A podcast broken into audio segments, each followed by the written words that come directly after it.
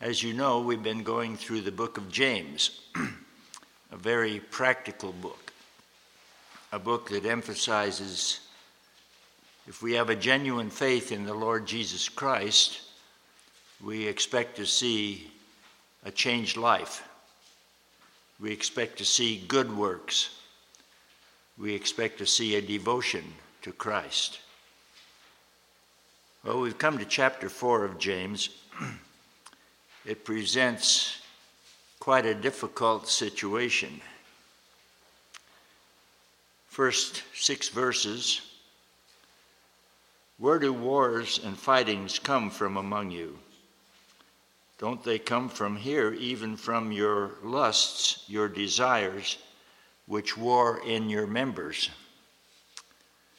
You lust and you don't have. You kill and I checked the Greek on that. That's, that's a good translation. And desire to have and cannot obtain. You fight and war, yet you have not because you don't ask. You do ask and you don't receive because you ask amiss, so that you may consume it on your lusts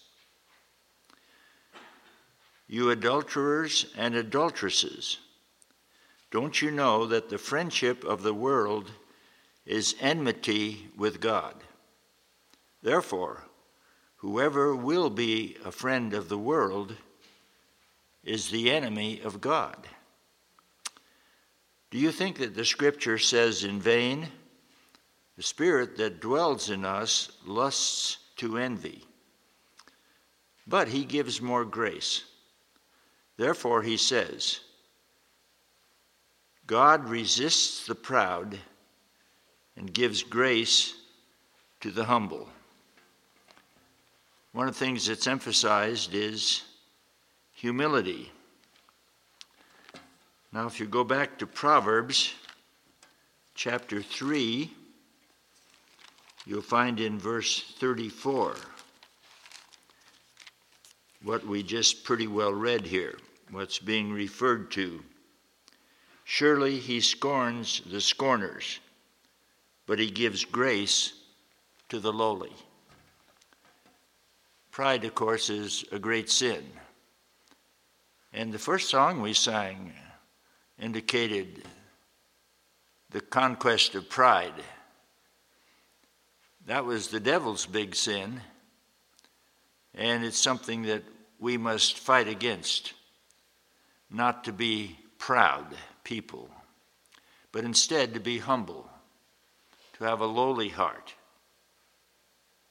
Jesus said he was lowly, and he calls us to share in his lowliness and that he will help us as we carry on.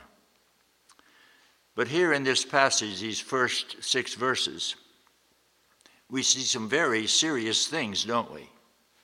Talks about murder, talks about jealousy, talks about infighting, as it were, especially later on. Talks about the kind of situation we certainly don't want to have to experience. And it says, where does it arise? Where does it originate? It says it originates within ourselves.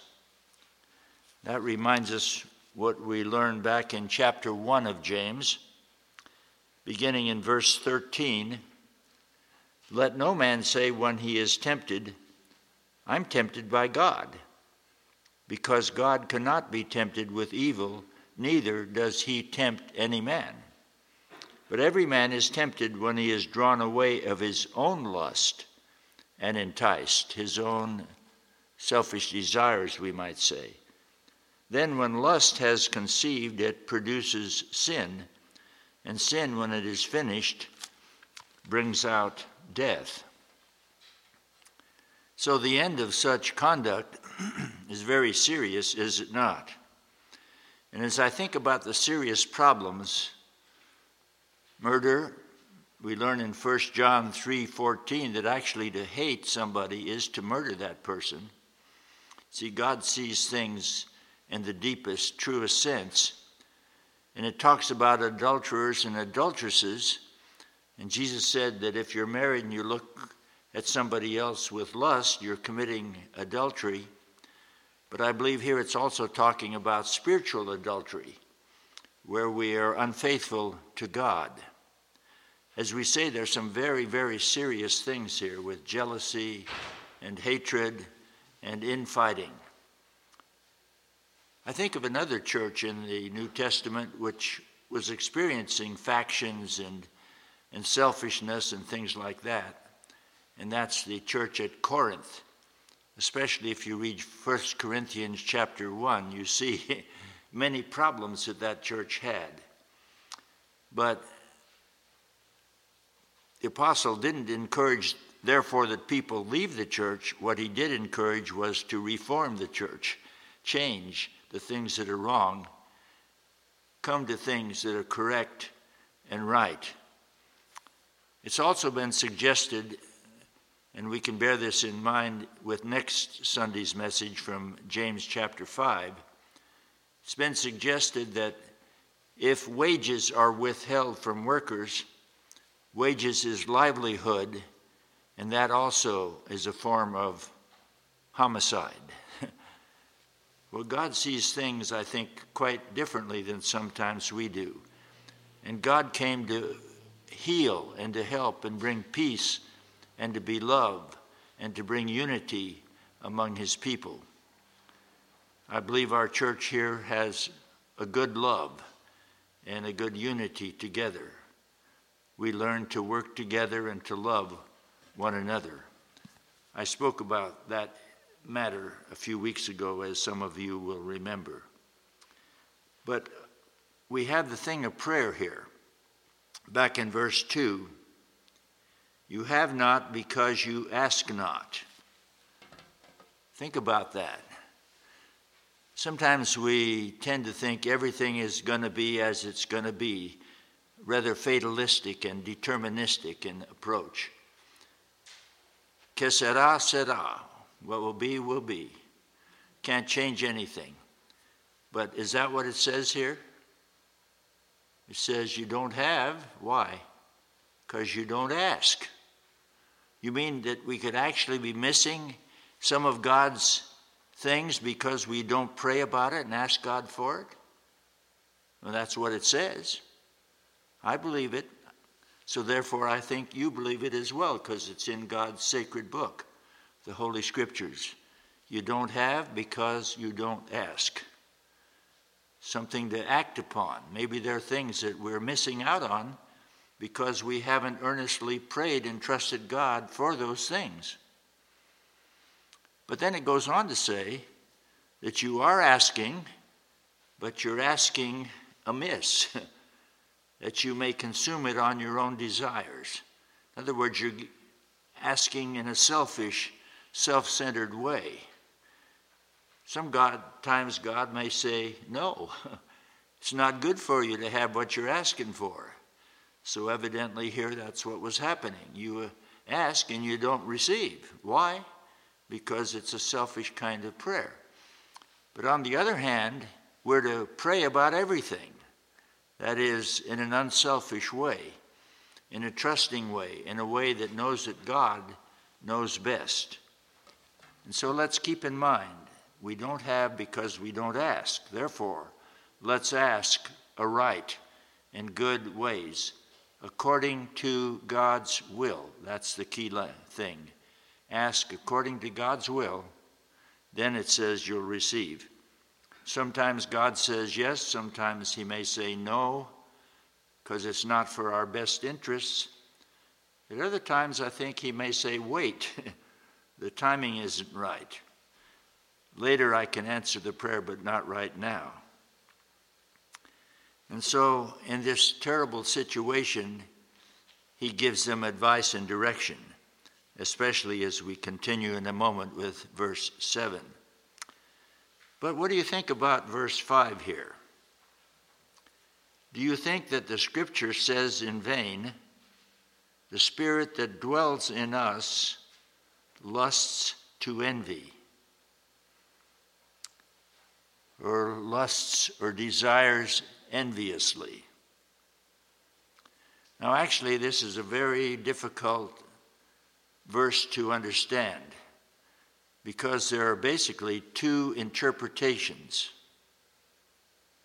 One of the interpretations is that we have a fallen nature, we're sinners by nature. If you go back to Genesis, you'll find that thought expressed chapter 6 of Genesis, verse 5. Here's what it says God saw that the wickedness of man was great in the earth, and that every imagination of the thoughts of his heart was only evil continually. Again, in chapter 8 of Genesis, verse 21. And the Lord smelled a sweet savor. Lord said in his heart, I will not again curse the ground for man's sake for the imagination of man's heart is evil from his youth, neither will I again smite any more every living thing as I have done. So the first interpretation of James 4, verse 5, is that it's the spirit that it's talking about is referring to man's fallen spirit, our sin nature, as picked up there in those two verses from Genesis. The second interpretation is that it's talking about God's Holy Spirit. I notice in my King James Version it has a small s. The interpreters apparently didn't look at it that way. But there are some versions, some translators, that actually put a capital S, which in English, as you know, pretty well indicates deity, God. So some interpreters of the scripture actually believe it means it's talking about the Spirit of God there.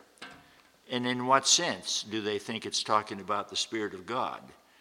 That He's a jealous God, that He doesn't tolerate us worshiping other gods and letting the world come before allegiance to Him.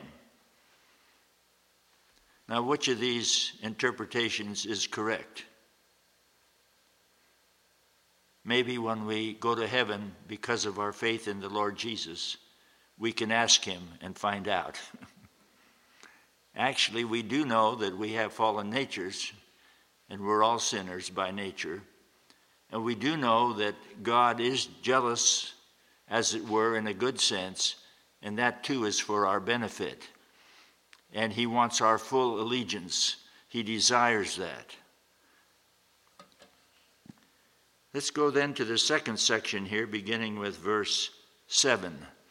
James 4 7 tells us what we ought to do about these difficult situations described here in the first six verses. First of all, verse 7 says, Submit yourselves therefore to God. And in verse 8, draw nigh to God, and he will draw nigh or close to you. So let's actually read beginning at verse 7. Therefore, submit yourselves to God, resist the devil and he will flee from you. Draw close to God, and he will draw close to you. Cleanse your hands, you sinners, and purify your hearts, you double minded. Be afflicted and mourn, and cry, weep. Let your laughter be turned into mourning, and your joy into heaviness. Humble yourselves, there's humility emphasized, in the sight of the Lord and he shall lift you up. Don't speak evil one of another, brothers. He who speaks evil of his brother and judges his brother speaks evil of the law and judges the law. But if you're a judge of the law, then you're not a doer of the law, but a judge. There is one lawgiver who's able to save and to destroy. Who are you who judges another? So, the solution to all these problems is to submit to God, to resist the devil. How did Jesus resist when he was tempted? You remember? He kept quoting Scripture, quoting from the Bible. That's a good way to resist the devil with the truth of God. It says if we resist him, he'll run away from us. tells us to draw nigh to God and he will come close to us. Cleanse your hands. Often the hands are used in performing sinful acts, things that are wrong. So the hands, what they do, need to be cleansed. But not just the hands. Purify your hearts, you double minded. Purify your hearts. Now that's, that's a deeper thing. And the last song we sang dealt with that from the, from the inside out. You see, we need to be purified and cleansed deep within. We need a heart change. When we come to the old rugged cross, I love that first song that we sang. Wasn't the old rugged cross, but it was about the cross, which is talking about Jesus and his atoning sacrifice for our sins. When we come to that, then we can become humble and begin to cleanse our ways and our heart. then it talks about the double kind of a heart. Back in chapter 1 of James, we'd already encountered that in verse 8. A double minded man is unstable in all his ways. How important it is that we not have a divided heart, as it were. We need to be uni- united and unified in our heart and in our faith and in our allegiance to God Almighty. That's extremely important. You know, Jesus dealt with that back in the book of Matthew in the Sermon on the Mount. We find in chapter 6 where he talks about that. 6, beginning verse 22. Here's what Jesus said the light of the body is the eye. Therefore, if your eye is single, you see, not divided, not a double heart. If your eye is single, your whole body shall be full of light. You see, if we're totally focused on the Lord and surrendered to Him, then we'll have God's light living in us. Which, again, referring to the songs that mentioned how that goes on and on and on. But if your eye is evil, your whole body shall be full of darkness.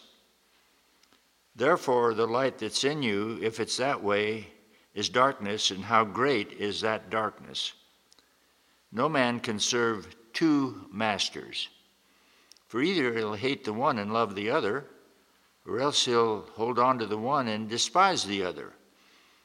You cannot serve God and mammon, which can be translated riches or money. You can't do both. You can't be double minded, double hearted. And so, part of the solution to be what we ought to be and to have unity and love is to have our hearts purified and to become single in its devotion in our devotion to God. How important that is. Well, we talk about repentance here in verses 7 and 8, which we've already been talking about back in James 4, about submitting. In our day and age, people don't like to submit, but it's important that we submit to God.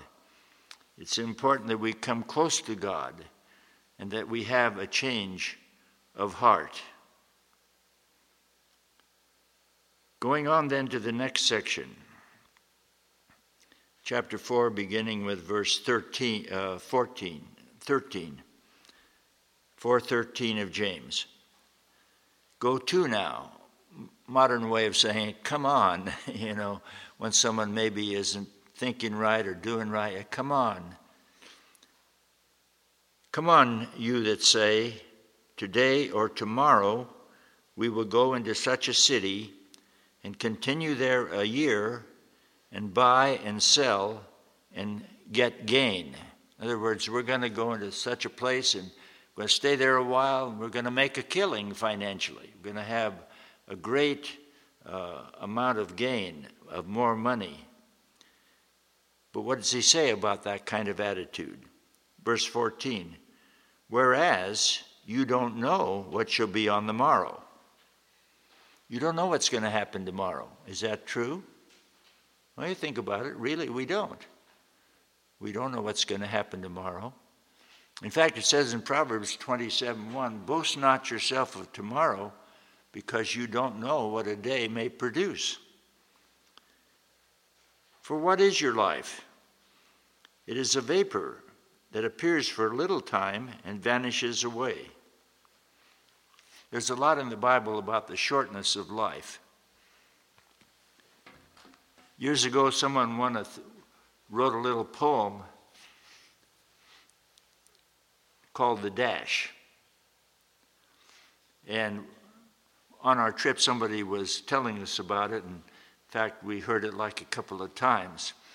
Maybe you've heard that poem. You ever been to a cemetery? And there's a person's name, and then their birth date, the year, and maybe the specific day, and then there's a dash, and then there's the death date when they passed on. And the poem was about the dash in between the birth and the death, and how important that dash is, and how that dash determines the kind of people we are and whether we will be forgiven or not because of our trust in the Lord Jesus Christ who died on the cross, the atonement that one of the songs talked about. The dash. How's our dash between our birth and our leaving this world? Are we making the most of it? Is it given to God? Is it according to His will? Is it lived in faith and, and love? What is that dash going to be like when we leave this world? Shortness of life. What we should say, if God is willing.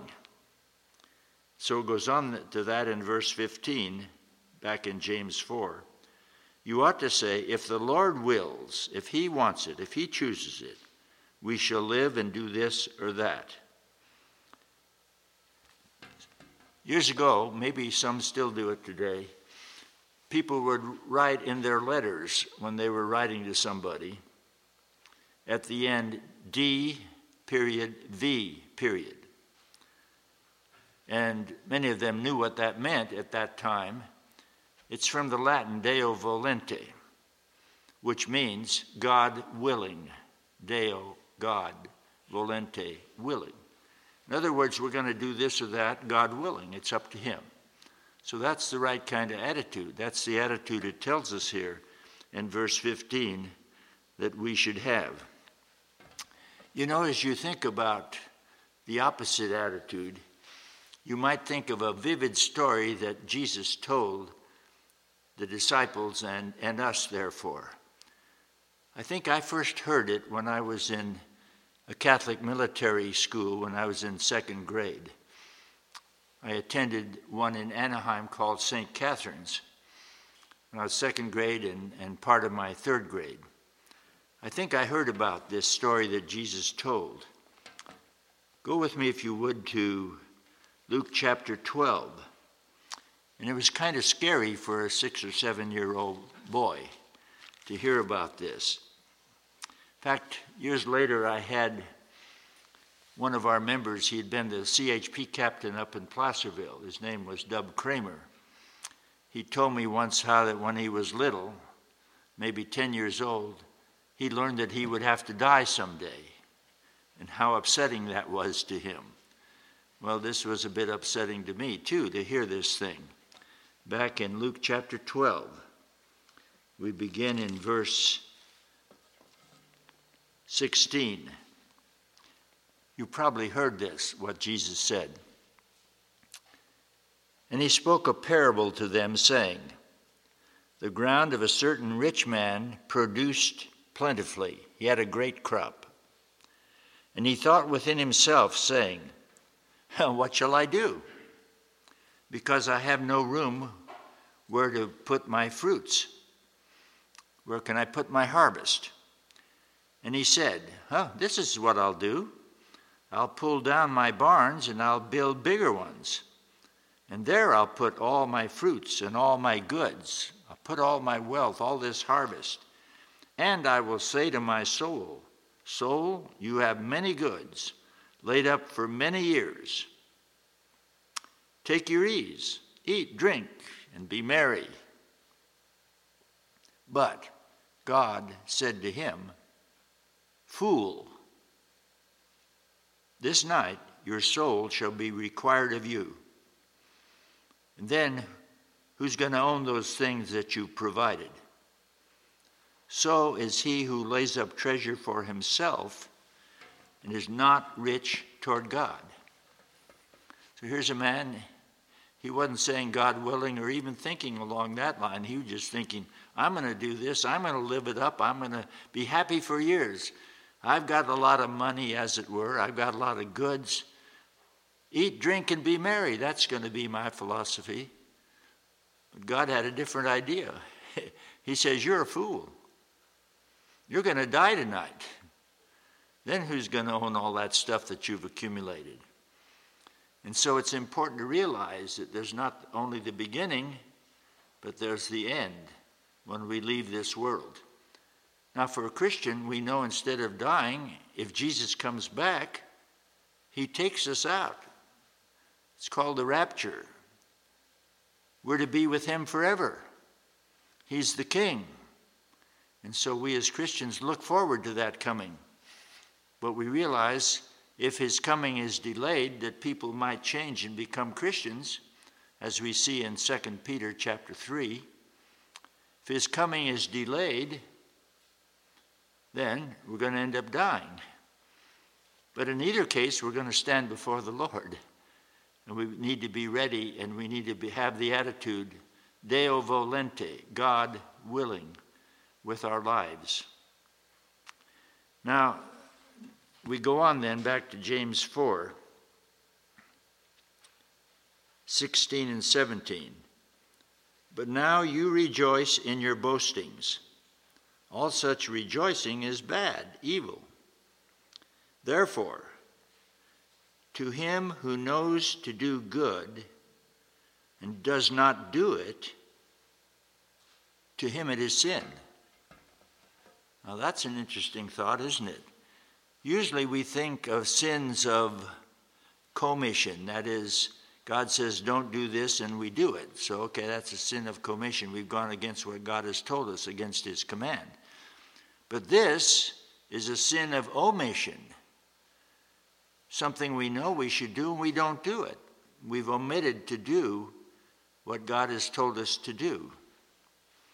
We've not made use of that dash as we should have. We haven't trusted Him and followed Him and worked for Him. I'd like to close by having you go back to the book of Matthew. Matthew 25. We find beginning in verse 14 a very vivid description here of the one who commits the sin of omission, who doesn't do what he or she knows God wants him to do. Jesus said, The kingdom of heaven is like a man traveling into a distant country. And he calls his own servants and he turns over to them his goods. And to one he gave five talents. Now you might think with that old translation that this means abilities but it's talking about money. A talent was a certain weight, in this case of silver. A talent, a weight of silver. In other words, he gave him a certain amount of money. So he got these five talents, this certain amount of money, and to another one he gave two talents. In another story he tells, uh, says, according to their ability. So I think that was at play here too. So one he gave more money, another he gave quite a bit of money, but not as much, probably depending on their capabilities. And to one other one, he gave one talent. He gave least, but perhaps he just wasn't as capable. To every man, well, here it says it to every man according to his several individual ability. And right away he took his trip. Then he who had received the five talents, who got the most money, say maybe $50,000, he went and he traded with the same, with the $50,000, and he made another five talents.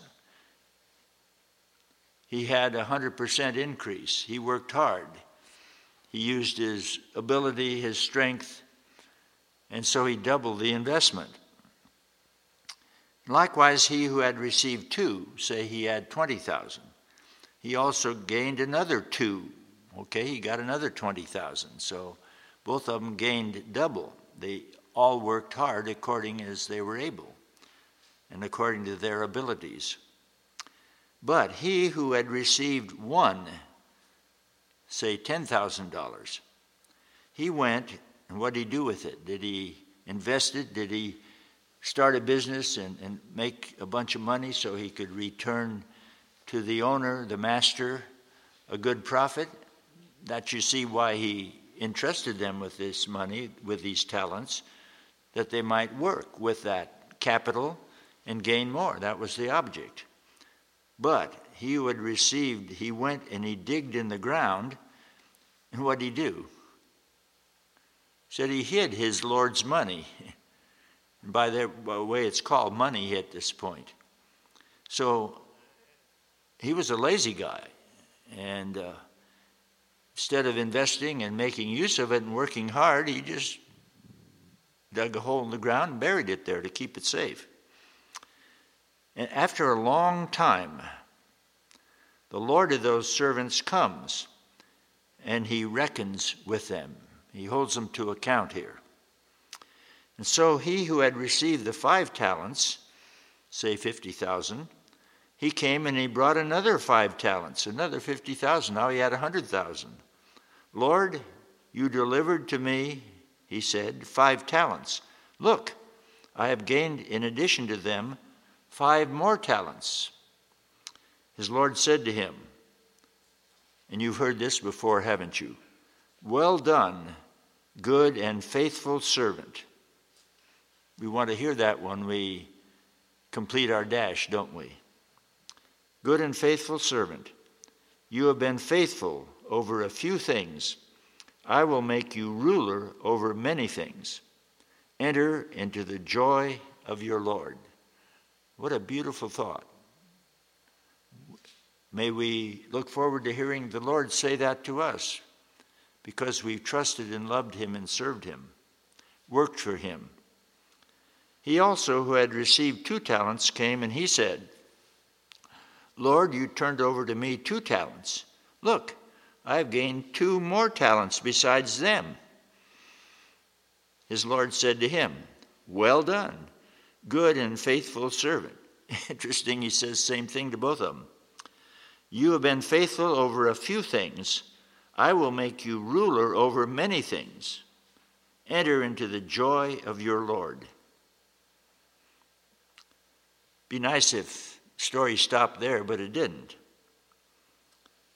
Then he who had received the one talent came, the guy that got the 10,000. He came and he said, Lord, I knew you that you are a hard man, a difficult person, reaping, harvesting, as it were, where you have not sown, and gathering where you have not scattered. And I was scared, and I went and hid your talent in the ground. I took that 10,000 and I buried it safely.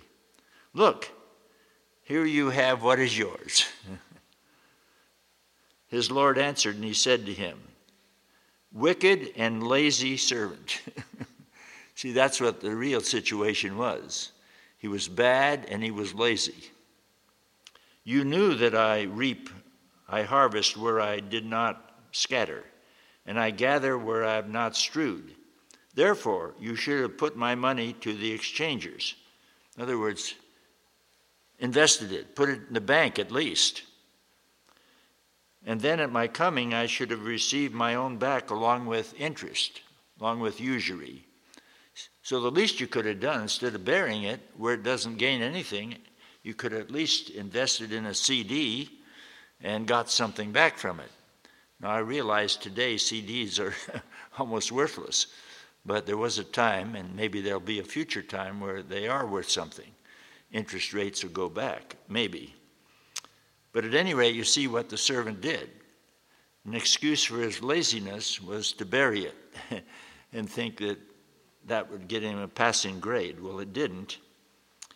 Therefore, take from him the talent, the 10,000, which, and give it to him who has 10 talents. give it to the first guy that had been so faithful.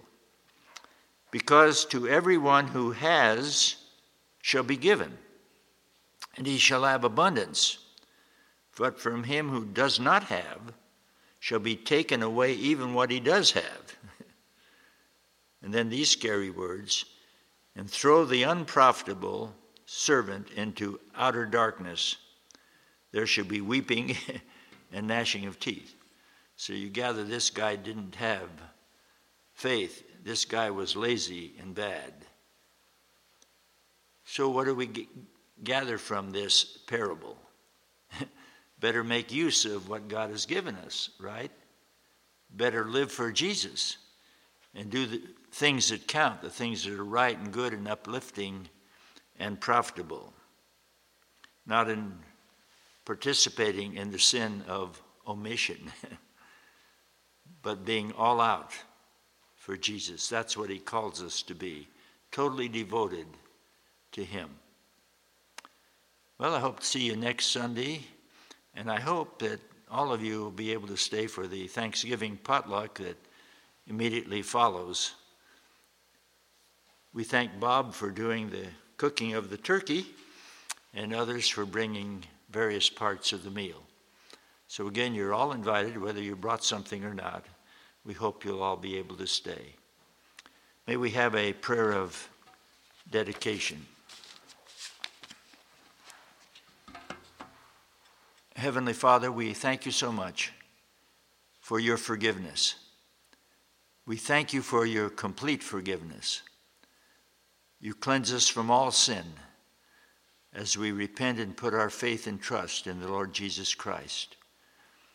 As we confess, we acknowledge our situation. Thank you for the blood of Jesus that cleanses from all sin. Thank you for Jesus our Lord who points out the right way in which we should walk, who helps us every day. Help us, Lord, to commit our ways to you for each day. Help us not to take a vacation from being a Christian and a follower of Jesus. We thank you for that wonderful word. Well done, good and faithful servant. Enter into the joy of your Lord. Thank you for the positiveness of Christianity and the promises of the Lord Jesus. Now we would commit ourselves anew and afresh to you.